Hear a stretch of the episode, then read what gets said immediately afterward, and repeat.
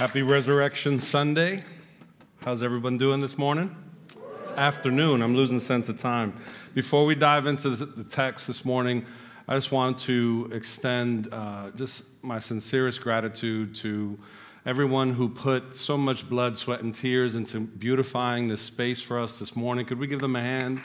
This incredible labor of love, um, absolutely beautiful. And so, uh, just so appreciative, uh, not just for this morning, but if you were here Good Friday and you saw all the intentionality, the hard work in creating spaces for us to deeply encounter Jesus, just so grateful for people that uh, give up of their, of their life, their energy, just to create places for us to encounter the living God. And so, thank you, thank you, thank you. Um, we're going to be reading from a really powerful text in the New Testament the text is found in Revelation 21, verse 1 to 5. This is the Apostle John writing, a man who walked with Jesus. And he had, he was one of the 12 apostles, and he had this incredible revelation, visions that he wrote down in the book of Revelation that gave guidance to the church at that time and continues to anchor us to today. This is what he says Then I saw a new heaven and a new earth, for the first heaven and the first earth had passed away, and there was no longer any sea. I saw the holy city, the new Jerusalem, coming down out of heaven from God, prepared as a bride, beautifully dressed for her husband. And I heard a loud voice from the throne saying, Look, God's dwelling place is now among the people, and he will dwell with them. They will be his people, and God himself will be with them and be their God. He will wipe away every tear from their eyes. There will be no more death, or mourning, or crying, or pain, for the old order of things has passed away. He who was seated on the throne said, I am making everything new. Then he said, Write this down, for these words are trustworthy and true. Would you join me in prayer? Lord Jesus, thank you for this incredible morning that we get to celebrate the moment in time that changed history and creation forever.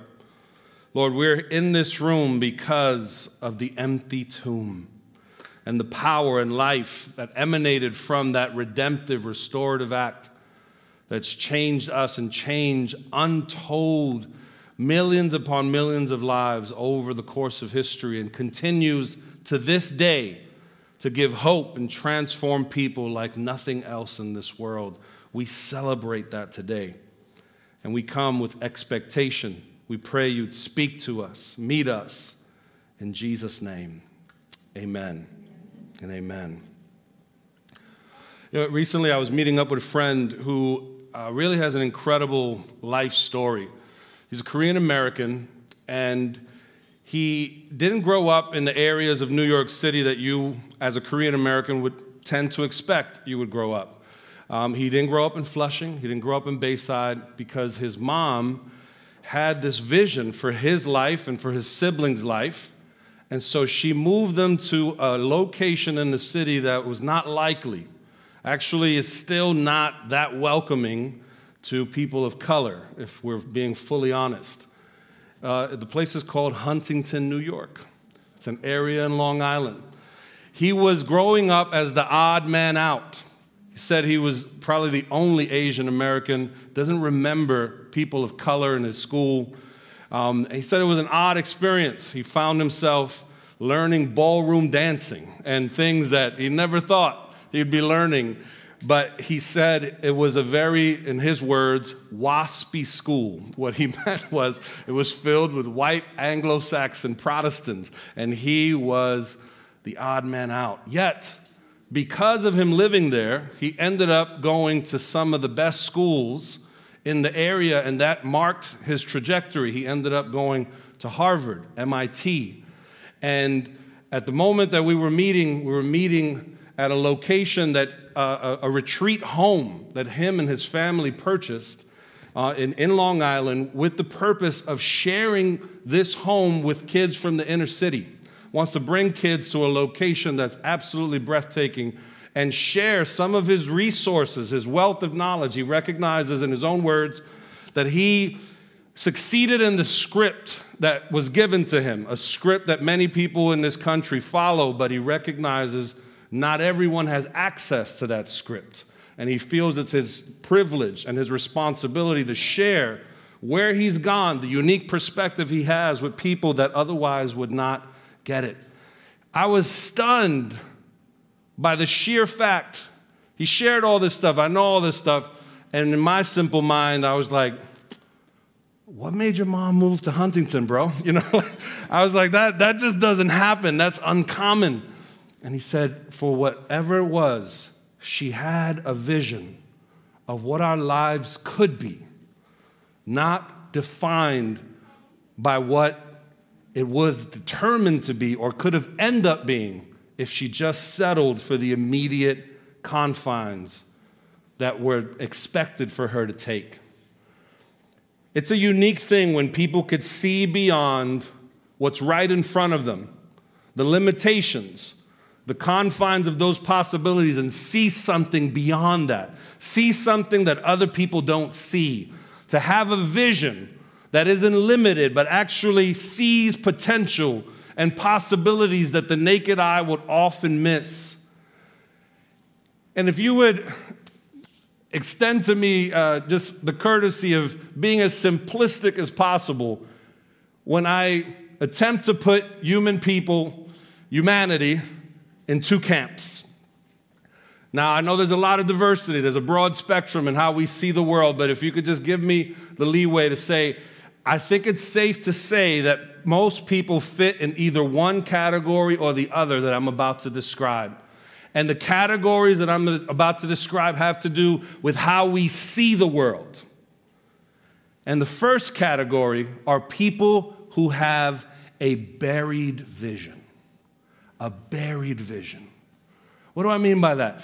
It's a vision that's very similar to the day we just passed yesterday, Holy Saturday.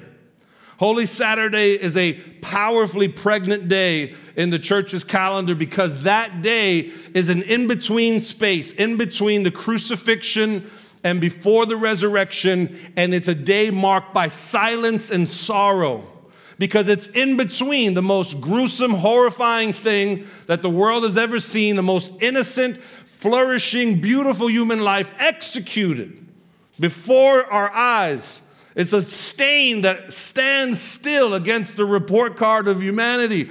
And before this glorious day that we call Resurrection Sunday, the disciples, the first followers of Jesus, sat on that day puzzled, stunned. Because that day came crushing down the reality, the confines, the limitations of life as it was. See, on Holy Saturday, death was death and it was the final word. On Holy Saturday, after Jesus is buried, there is no looking forward to tomorrow. There's disappointment, there's, there's disorientation because all the hopes that were placed upon Jesus seem to have been misplaced.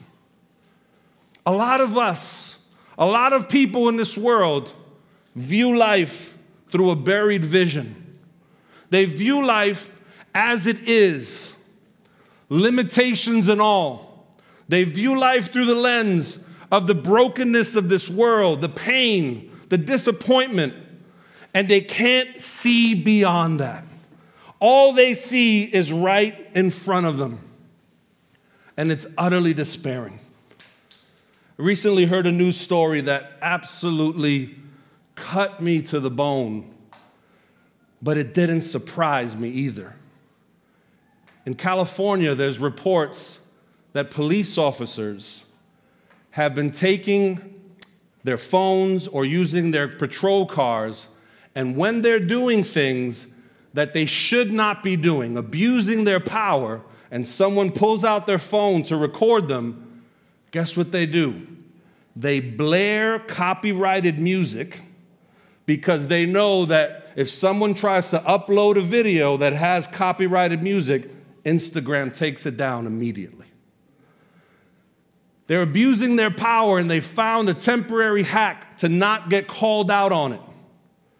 And when I heard this story, and please know this is kind of heavy, like, man, it's Easter Sunday. Chill, Chris, be positive. Just bear with me. We got to face difficult truths if we're going to be real people. And the difficult truth to face in that we're not anti cop, we're not anti law enforcement, but we are anti abuse of power. And that instance is so heart wrenching, especially considering what the world has just gone through from 2020 now, where we had a racial reckoning and we came face to face with abuses and egregious uses of power that needed to be rectified. And in 2022, not that far long ago, the brazenness of this was so utterly disgusting and heartbreaking, but not surprising. Because when you see life through the narrow lens of the brokenness of this world, when there is no other thing informing our lives, shaping us, there's nothing else at the center of our life, all we see is brokenness, abuse, regurgitated over and over and over again. In many respects, though we don't want to face it and we want to numb ourselves and distract ourselves, if we're honest and we pause long enough, the world seems at times like we're just reshuffling the chairs on the Titanic. It's sinking, it's drowning, we're managing the decline, and we're just trying to make the voyage as comfortable as possible. It's broken. There's a buried vision we can't see beyond until this morning that we celebrate.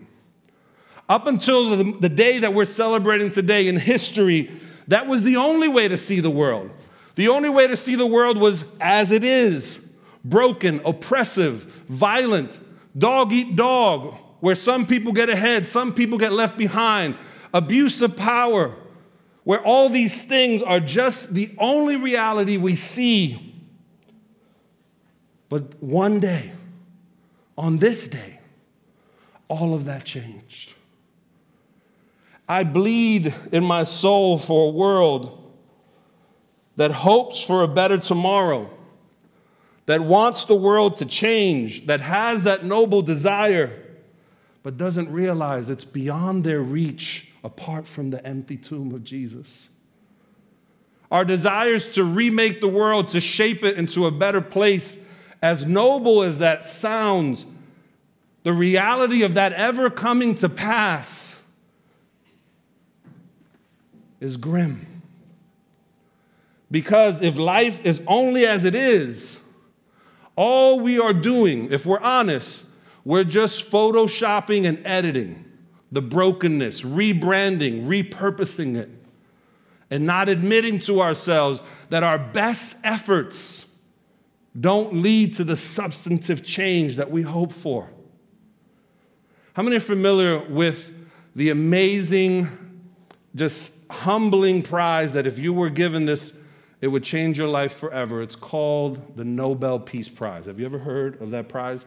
It's an incredible award given to people that are deemed as people that make a contribution that makes humanity better, that pushes things forward, whether in science or in the arts or in writing. They make a contribution that peers recognize as an amazing contribution for the betterment of the world. We know of this, and it's a prestigious award. But what we often overlook is the founder of this award. The founder of this award, he created the Nobel Peace Prize because he didn't want the world to remember him by his first creation, which was dynamite. This man created dynamite with the intention, the noble intention, that this would be something that would be used to, to tunnel through mountains, to create roads, or to make construction of buildings and all these great, wonderful things that nobody would argue with on the surface. And then he watched as his creation was used in not one world war, but two world wars, and millions upon millions of lives were evaporated because of his creation. So, what did he do? He said, I don't want my name to go down with this attached to it. So he tried to rebrand, tried to kind of repurpose, Photoshop his life in the hopes that people would forget the first real picture of the raw reality of our life. That is life as we know it, whether we want to face it or not. It's grim, it's, it's just incredibly oppressive, it's hopeless.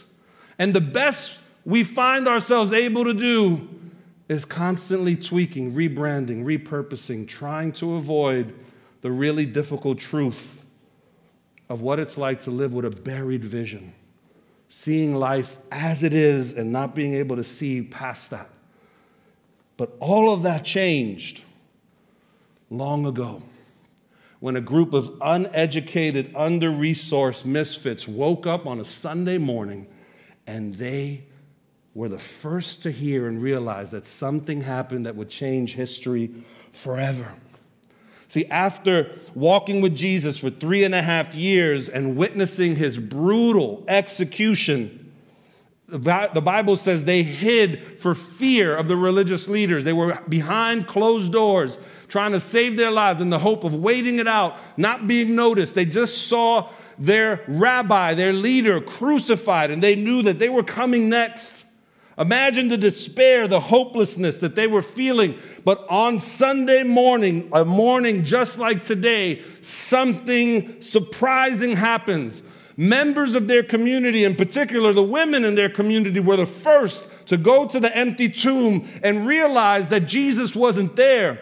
And they were met with an angelic being saying that, Why do you look for the living among the dead? He's not here. Go back and tell your disciples, your friends, that he is risen just as he said. And wouldn't you know it? They were slow to believe that. If today you find yourself in this room and you were lovingly dragged to this building and you say, Man, do I really believe in the empty tomb of Jesus? Man, that's so out there. What a claim. You mean all the people in this room this morning are here because they believe that a man named Jesus rose from the dead? That's what they're basing their life on. Feels like a stretch. That's a lot to process. If that's you, you're not alone. His very disciples were skittish to believe this. They were apprehensive because if this was true, all the old categories, all the way of looking at life, the buried vision of life had to go away with. They now had to imagine a world that they never imagined. They now had to see a world that is only possible through the impossible. And so, of course, they would be slow to believe. Have you ever heard of how they train elephants for the circus? It's actually an interesting yet cruel practice. They'll take a baby elephant before it grows up to be just the monstrous, majestic animal that it is, that's fierce and unstoppable. When it's tiny and small, they'll tie a rope around its leg to a small little tree. Now, that tree is strong enough to keep that baby elephant at bay, and so it's trying to constantly get loose and break free. And after repeated attempts, eventually the baby elephant realizes, I'm not strong enough to actually break free. But something happens. The elephant grows massively but its mindset is still shaped by those formative experiences. And every time they would tie that rope and it would be next to the tree, in his mind, her mind would say, I can't break free because I'm tied to the thing that I could never break free from. Its mind was shaped by the world as it was, not as it is. And so, similarly, for the disciples, no wonder so, so many of them were slow to believe, because if what the resurrection tells us is true, life as it was is no longer the final word. Now, in their mind, they can see a world that's informed by something that it was never informed by previously. Now they can see the world through the lens of the empty tomb of Jesus. And when the penny finally dropped for them. When this truth finally sank from their head to their heart, everything changed. You see, for these men and women, the empty tomb of Jesus was a foretaste of what the Apostle John wrote of in Revelation 21. It's a foretaste when John says a new heaven, a new earth coming down. When John says that God says, I will make all things new, that all the pain, all the violence, all the hurt from this life will be wiped away. What made that believable? What made that more than some utopian fantasy for these men and women was that they stared at an empty tomb that once had the body of Jesus and no longer had it. And so now, for them, when they receive this heavenly vision of what the world can be, they no longer saw the world as it was. They said, if this was possible to the body of Jesus, then life and hope and renewal could be possible to our broken world. This is this reality, this vision that's informed by the empty tomb of Jesus. It's what empowered these men and women to face persecution, death. Many of them were mauled by lions in the Colosseum. Many of them saw their infant babies just stepped over by horses because they refused to deny their faith. Many of these men and women tirelessly served the poor, the marginalized. Though they didn't have much, they gave everything they could to serve and bless and make the world renewed because of the empty tomb of Jesus. Do you know that throughout history, even with all the legitimate stains that the church has incurred, and we should be honest, about the fact that historically the church at many times has been an agent of the empire, uh, an agent of oppression, and has been used to do horrendous things. But at the same time, it is undeniable that because of the empty tomb of Jesus and his resurrection life flowing through these men and women that call themselves as followers, the church has been in the soil of renewal throughout the ages. It's been the people of God that have been at the forefront of some of the greatest social revolutions that we've seen ending child labor laws, being at the forefront of the fight against slavery, uh, creating institutions, hospitals, serving the poor, the marginalized. All of that is not explained. The math doesn't add up if these people were just well wishers and just had a nice little dream of what the world could be. Given the odds they faced, the persecution they encountered, the only thing that makes sense is that these men and women were infused by a life that did not come from this world.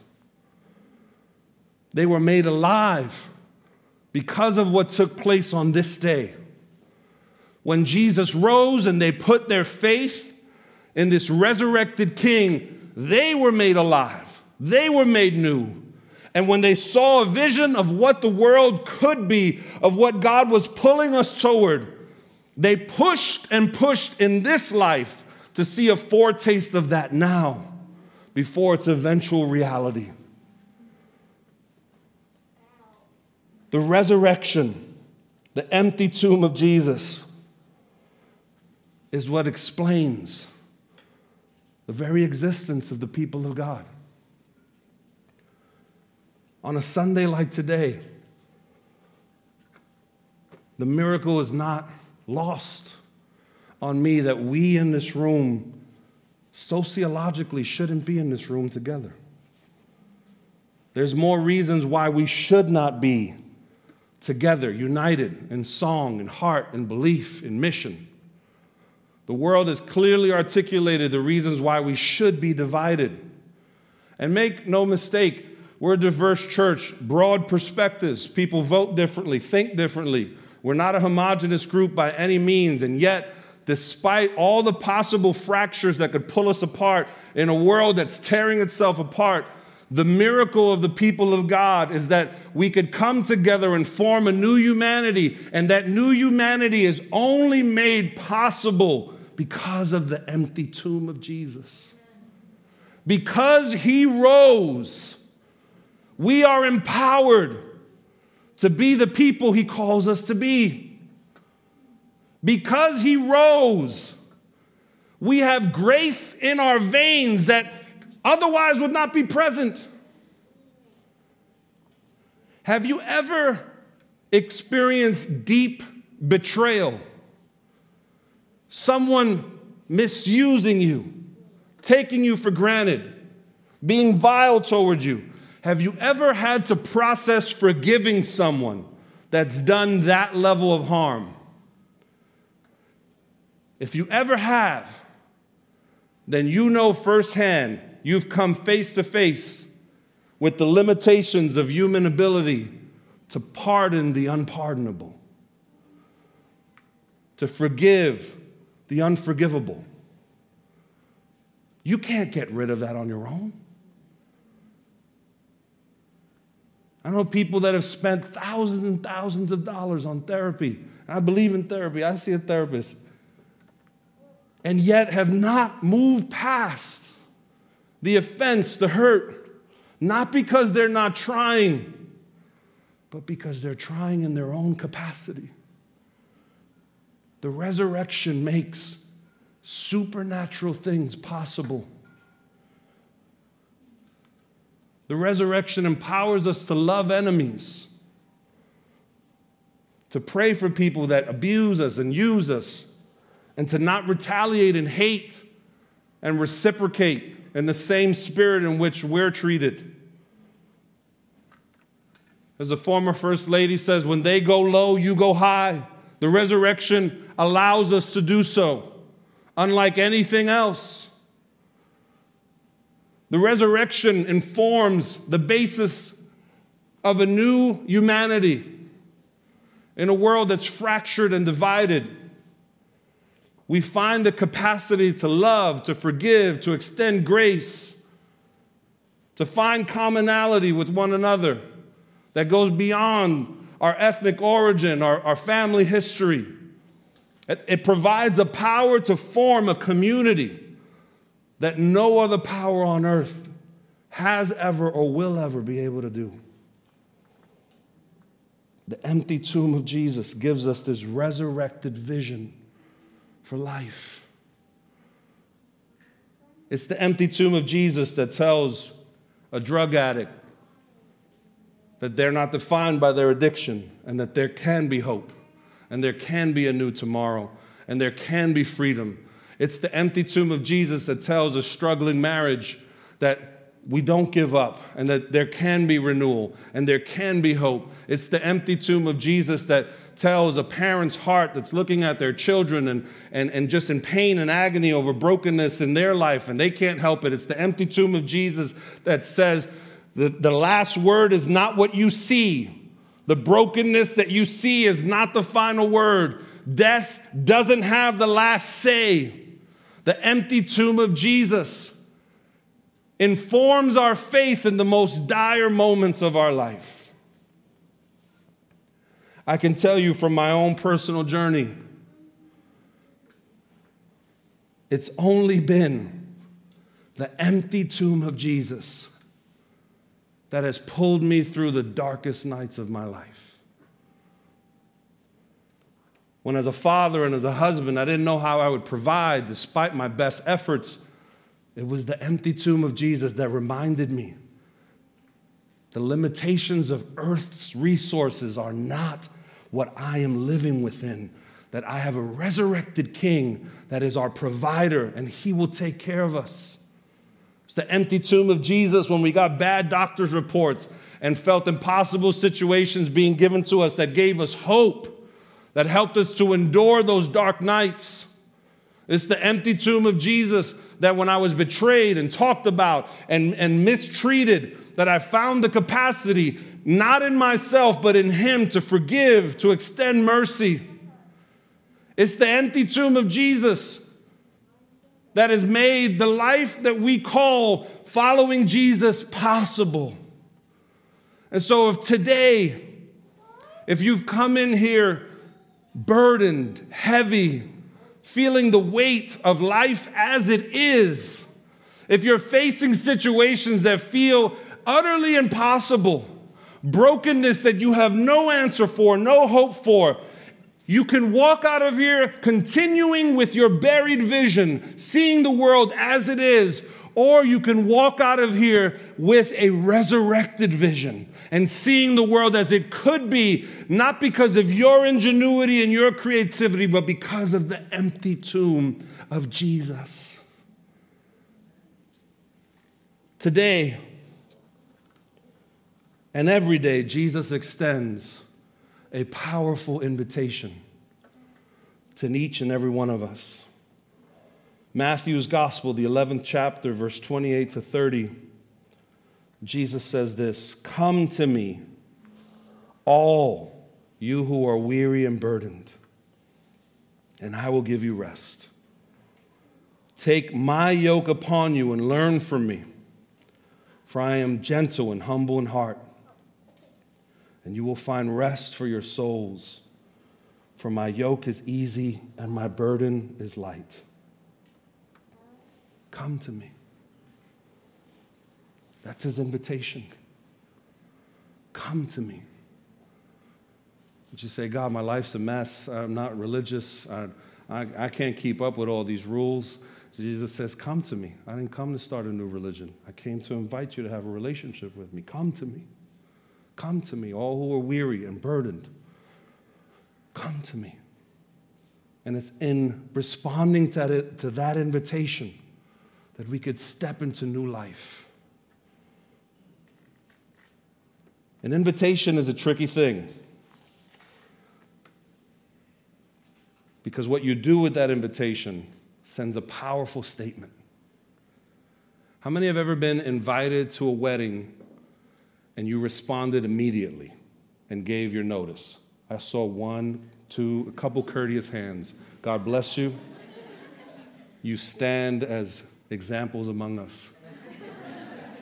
The rest of us got some work to do, right? You get the invitation and you wait and you wait. And it's, hey, are you going to come? Oh, I'm going to get back to you. Yeah, I'm just waiting on that thing from that person. I'm going to get back to you. And then you wait and you wait. If you've ever been on the sending end of that invitation, what is that waiting like? It's not fun. Because with each passing day, it was just like, do they not respect me? Do they not care for me? What, what, what, this, I thought we were friends. Man, this is my cousin, you know, like it, it, it cuts deep. The act of someone getting an invitation and what they do with it communicates profoundly to us. Can I tell you, it's a sobering thought that in this brief life that we have, that from the empty tomb, Jesus says, Come to me. He invites us. It's a sobering thought to think of what many of us do with that invitation. That many of us put it to, a, put it to the side. I'll get to it one day. Many of us get busy and respond to other invitations, and that one we just keep putting aside. Or we put it in that really murky gray area. Maybe. We'll get to it. Could you imagine when we stand before God and He says, I rose from the dead? I made it possible for you to have a new life. I invited you. All you had to do was come. And what will we say on that day? Say, oh, I'm, I was busy living this buried life. This life that was just confined by what was rather than what could be. I was figuring out on my own. I know you told me to come, burdens and all, but I just wanted to carry it, shoulder it myself. The disrespect toward an invitation like this, to deny it, to not embrace it, is quite sobering to think about. But today, what would it look like if rather than ignoring it, suppressing it, getting distracted, what if we said yes to that invitation? An invitation to follow the resurrected King and to learn to live life from that point of reality. That from that moment forward, you don't face situations from a buried perspective. You don't face the trials of life with the limited resources that all are, are, trying to grapple with. You're not busy photoshopping the brokenness of this world and denying it. No, you live life from a place of the possibilities that are only found in the empty tomb of Jesus. You, you live life from a place of love that's only possible through the resurrected King making you and I alive. On this day, it, it's such a tricky day because so many folks return to church on this day because of custom and, and all these things. And man, as a pastor, we're so happy to see you. We missed you throughout the year. But can I tell you, even better than just coming today, what would it look like for every single day, whether you're in this building or not, for your life to be rooted and founded on the empty tomb of Jesus? That's way better than church attendance. I know folks that come every Sunday and still don't live out of the reality of the empty tomb of Jesus. I've been there myself. But what Jesus invites us to is not to a religious life. He invites us to a life that passes from death to life. He pulls us out of the tomb of sin and brokenness and says, Now you could live a life that's only possible through my redemptive love coursing through your veins. That's the invitation that He's extending to us. What would it look like for us to say yes to that? As the worship team comes forward, I want to outline some next steps for us. If you're here and you're not a follower of Jesus, and you're curious about the faith, you're wondering what this might look like, got good news. We've been thinking about you, we've been praying for you and we're so glad you're here. Today, some of us may be at the place where what brought you in was desperation. You've tried to manage this life on your own, and you've recognized it's futile, it's pointless. You don't have the ability to manage this on your own. And today, you're at that breaking point, and perhaps you're at the moment of surrender. Say, Jesus, I want to surrender my life to you. If that's where you're at, we've created a way to pray with you, to journey with you for what it might mean like for us to follow Jesus together. I'm going to give you the details about that in a moment. But maybe you're here today and similar to how I was when I first was invited to follow Jesus, you're curious, but you got a lot of questions. You got some doubts you're wrestling with. You got some stuff. I, it would be so uh, such a bad thing for me to invite you to take this giant leap without you actually getting the time to process some stuff, to actually ask some questions, to, to, to read the fine print, to follow Jesus is the most glorious thing, but let me make it clear it will cost you your life. And so, because it will cost you your life, you should count the cost and you should weigh things out and ask questions. If that's the space you're in, Next Sunday, we're going to announce a baptism class. And that's a class specifically designed for anyone who wants to cross the line of faith and say, I want to follow Jesus. And that's a perfect place to come with your questions, with the things that you're processing. If today you're not at the point of crossing that line of faith, but you still want to process things, that baptism class would be a first great next step for you. In addition, if you just want to process doubts, questions you have. You want to follow Jesus, but there's stuff you need to work through. I would love to hear from you. My email is christian at hopechurchnyc.org. It's on the website, it should be displayed. You can have access to it. I would love to hear from you. We would love to hear from you and talk about what it means to follow Jesus. Can I tell you, I was 14 years old, September 26, 1994, when I made the decision to follow Jesus. I'm 42 years old now, married going on 15 years, four kids. I have not regretted this decision one day of my life. Because unlike any other decision I made, this decision put me in a living relationship with the living God, a friend unlike any other friend, a hope that's not fanciful or utopian, a hope that's rooted in an empty tomb. You and I are not being unrealistic when we believe the living God. We're being the most realistic people on earth when we make decisions based not on the buried elements of this life, but on the resurrection of Jesus. We would love for you to follow Jesus together with us. But if you are a follower of Jesus, today you're not left without a response to this invitation. Because perhaps, as I found myself many times in my life, though I professed belief in the resurrection, my lived out experience lacked the evidence of it. I didn't live as if the tomb was empty. I didn't forgive as if the tomb was empty. I didn't walk in freedom as if the tomb is empty. And so, if you're a follower of Jesus today, you recognize what I profess to believe and what I live out, there's dissonance. Jesus says, Come. Come to me. I want to give you life. Could I invite us to stand? We stand. If you feel comfortable doing so, could I invite you to raise your hands in the presence of God?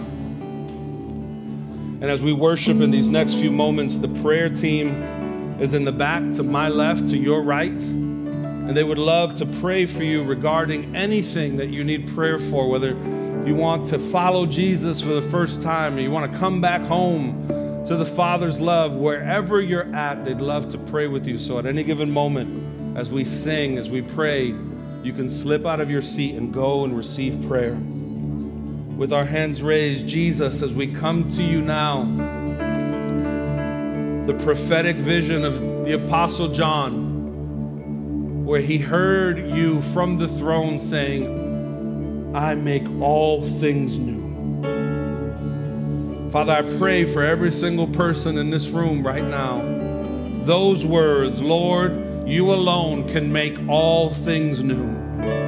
So I pray for newness in their bodies, in their mind, in their emotions, newness in their marriages, in their relationships, in their employment, in their careers. Resurrection life in every broken place. Resurrection life in their vision for this world where we see brokenness and violence and oppression. May they see hope and renewal as possible because of the empty tomb of your son. So we come to you now. We pray you'd meet us as we turn our hearts to you. In Jesus' name. Let's sing. Let's turn our hearts to God together. And your praise ever be